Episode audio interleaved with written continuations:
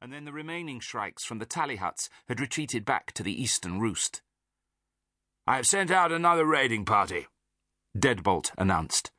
And until we get to the bottom of this, I for one don't intend to panic. The thin quartermaster snorted.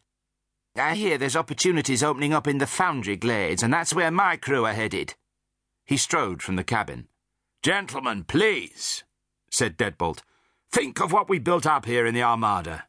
Don't throw it all away. Wait until the raiding party returns. Until the party returns, said the Cloddertrog as the sky pirates got up to leave, and not a moment longer. As they trooped out, Deadbolt Vulpoon walked to the window. He looked out at the armada of the dead beyond. When stone sickness had begun to spread through the flight rocks of the skyships, he and the other sky pirates had scuppered their vessels rather than letting sky sickness pick them off one by one.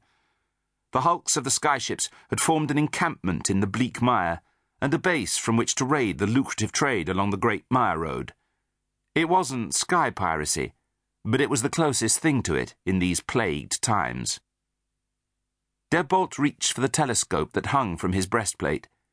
He put it to his eye and focused on the distant horizon. He could see nothing through the impenetrable black clouds. He was about to turn away when something caught his eye. He focused the lens a second time. It was the raiding party.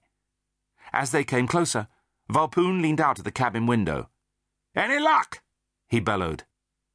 There's nothing to be heard, a tall mob gnome shouted back. The road's deserted, added another. The shrikes must have headed back for the eastern roost. We found these two halfway across the mire, said a third. Claimed they were on their way to see us.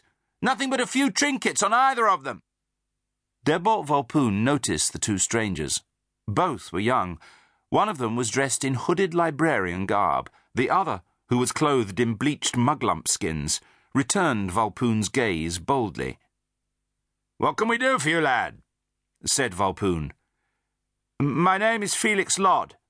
As for my business, that is between me and the leader of the great armada of the dead. Vulpoon hesitated. The youth was impudent, and yet he had spoken admiringly of the Armada. Bring them up, he ordered. And there was a battle, you say? said Deadbolt Vulpoon. They were in the captain's cabin, the reassembled sky pirate seated at the long table. Yes, a terrible battle, said Felix. Vox Verlix. Vox Verlix? Ruler of Undertown? interrupted the thin quartermaster. Is that slimy sky slug still around? Organised the whole thing, by all accounts, said Felix. Tricked the goblins and the shrikes into going down into the library sewers, then triggered a storm to drown the lot of them. So he's responsible for the dark maelstrom. Deadbolt shook his head. Typical academic, always meddling with the sky. Yet it was also to be his undoing said Felix. You mean he's dead? I saw his palace collapse. Undertown is destroyed. We managed to escape. Who is we? asked Deadbolt. Undertowners, young and old, librarians from the great library in the sewers, and. He paused. And those I command. The ghosts of Screetown. Since when does a ghost need help? Interrupted the quartermaster. I do not ask help for the ghosts, Felix said. I ask it for the undertowners and the librarians who are back there in the black mists of the Mire Road. They cannot return, but the way ahead is perilous. He took a long breath.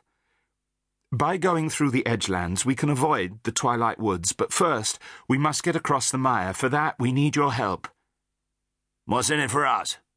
said Vulpoon. Felix smiled. What's left for you here? Without Undertown and the Mire Road trade, you'll rot away like these precious ships of yours. Join us, and you can build a new life in the free glades. And what's to stop us raiding you? Vulpoon interrupted gruffly. The librarian stepped forward and lowered his hood for the first time.